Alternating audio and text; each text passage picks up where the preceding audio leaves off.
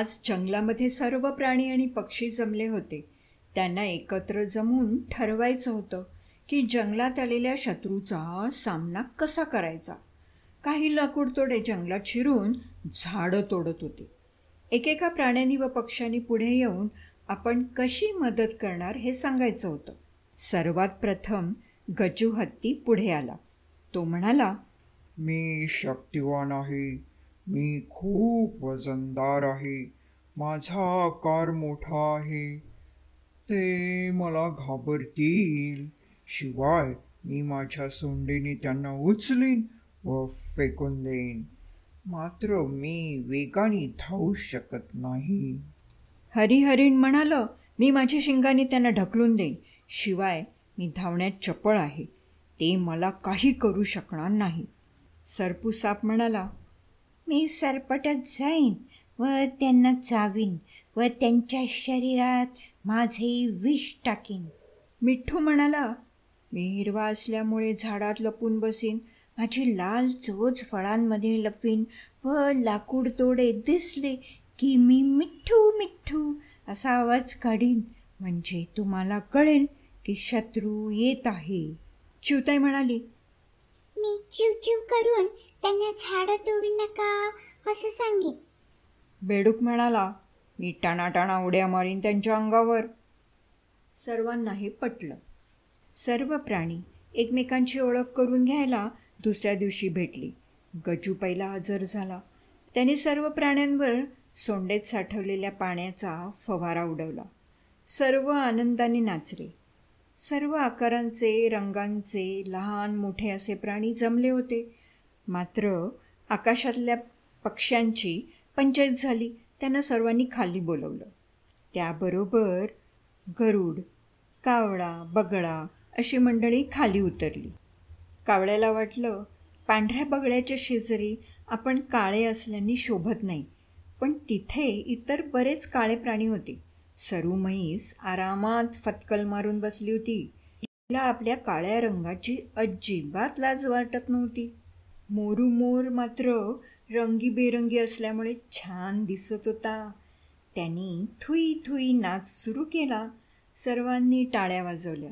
नंतर सर्व प्राण्यांनी आपला एक मस्तपैकी ग्रुप फोटो काढायचा ठरवला.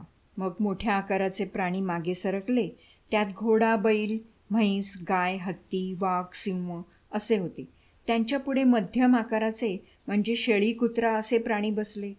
उंदीर खारुताई बेडू असे त्यांच्या पुढे बसले व सर्वात लहान म्हणजे गांडूळ मुंगी झुरळ हे सर्वात पुढे होते. तेवढ्यात खारुताईला पलीकडे शेंगा पसरलेल्या दिसल्या. ती तुरु तुरु धावत गेली व त्या उचलून तिने झाडात लपवल्या.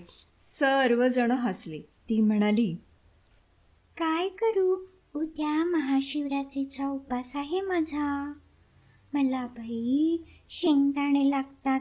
मग साठवायला नकोत का? तेवढ्यात म्हैस कुत्रा गाय घोडा कोंबड्या असे पाळीव प्राणी म्हणाले आम्हाला नाही अन्न शोधायला लागत. आम्ही पाळीव प्राणी आहोत. आमचे मालक आमची काळजी घेतात. आम्हाला खायला आणून देतात. अंघोळ घालतात. त्यावर इतर प्राणी म्हणाले नशीबवान आहात पण तुम्हाला का पाळतात माणसं? त्यावर लक्ष्मी गाय म्हणाली आम्ही त्यांच्या उपयोगी पडतो. गाई दूध देतात कुत्रे राखण करतात बैल शेतीच्या कामात मदत करतात घोडे काढव ओजी वाहतात कोंबड्या अंडी देतात शेळ्या दूध व मांस देतात. चिंटू उंदीर म्हणाला मग आम्हाला का नाही पाळत? त्यावर सर्व हसले.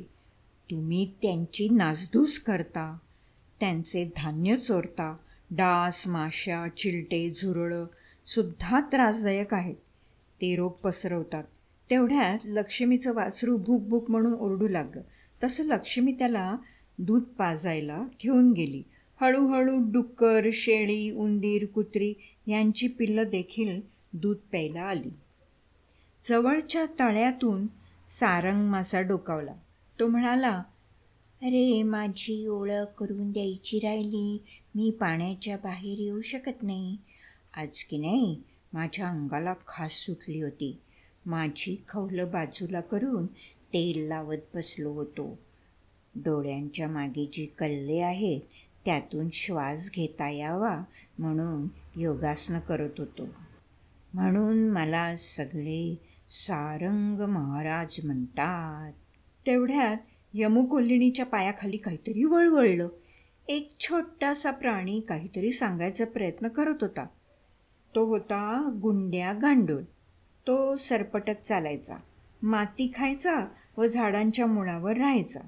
झाडांना खत द्यायचा. नंतर सरप्या साप सरडा पाली ही मंडळी सरपटत सारंग महाराजांना बघायला तळ्याजवळ गेली. फुलपाखरं नुकतीच फुलांच्या मधावर ताव मारून आली होती.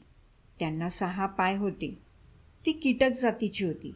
पण झुरळं डास माशा यांच्यासारखे त्रास देणारी नव्हती. दिसायला रंगीबेरंगी व सुंदर होती. फुलपाखरं म्हणाली आम्ही शत्रुभोवती उडत उडत त्यांचे लक्ष वेधून घेऊ. सौ वटिका वटवा घुळ पिल्लांना दूध पाजून झाडावर उलटी टांगून झोके घेऊ लागली.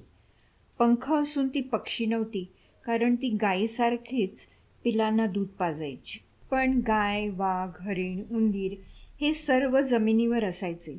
तेव्हा ती सतत झाडावर असल्यामुळे त्यांच्यात जाऊ शकत नव्हती. एकटी पडली होती बिचारी.